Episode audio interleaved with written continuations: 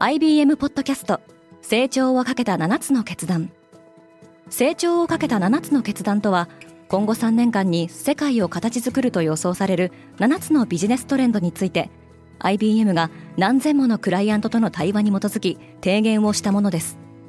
このポッドキャストでは変化の激しい時代において企業が下すべき成長をかけた7つの決断について日本 IBM の7人の専門家と考えていきます。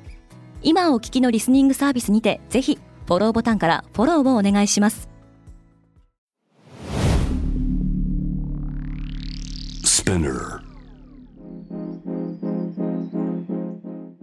おはようございます。アシュリーです。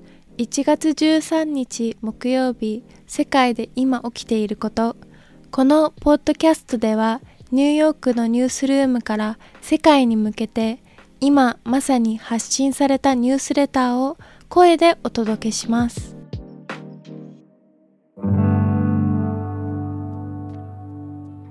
アメリカ驚きのインフレ率アメリカ労働省が発表した12月の消費者物価指数は前年の同じ月と比べ7%上がりました。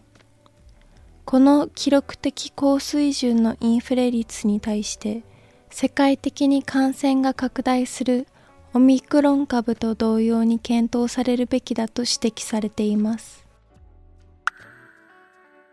ロシアと NATO は膠着状態が続いている。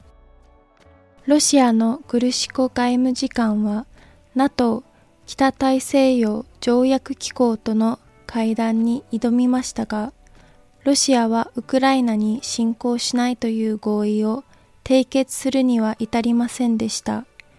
一方、米国は万が一、ウクライナへ侵攻した場合、ロシア政府当局者に即座に制裁を与えるよう提案。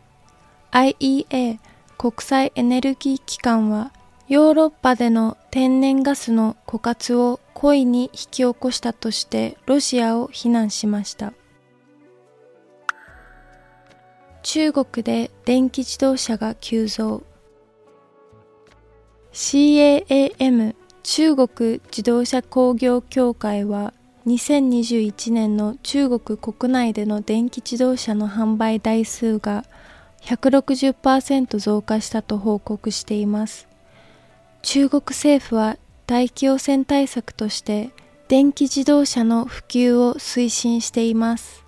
今回の販売台数の増加は政府が自動車メーカーに対して設定した製造枠も要因の一つです。反ワクチン派が国会議事堂を襲撃しようとした。ブルガリアの首都ソフィアでは新型コロナウイルスのワクチン接種などを証明するいわゆる健康パスの義務化に対しておよそ3000人が抗議デモを実施。警察の列を押しのけ国会議事堂に迫りました。カメルーンで上院議員と兵士が殺害された。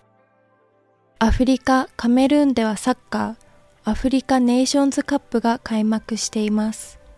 同時期に2件の殺害事件が起きてしまったことについてすでに新型コロナウイルスで混乱しているアフリカネーションズカップの警備体制への懸念が増しています。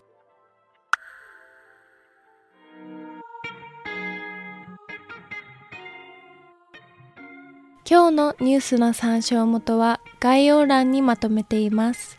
面白いと思った方はぜひ Spotify、Apple Podcast、Amazon Music でフォローしてください。コーチジャパンでは世界の最先端を毎日2通ニュースレターでお送りしています。ぜひこちらも見てくださいね。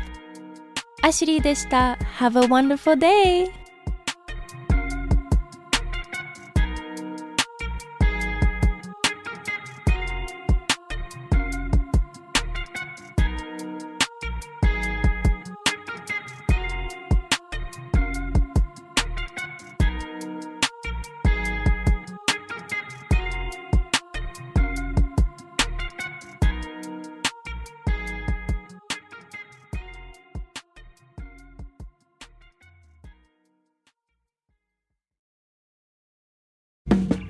リスナーの皆様より多くのリクエストをいただいている話題のニュースを深掘りしたエピソードを週末の有料版で配信中です。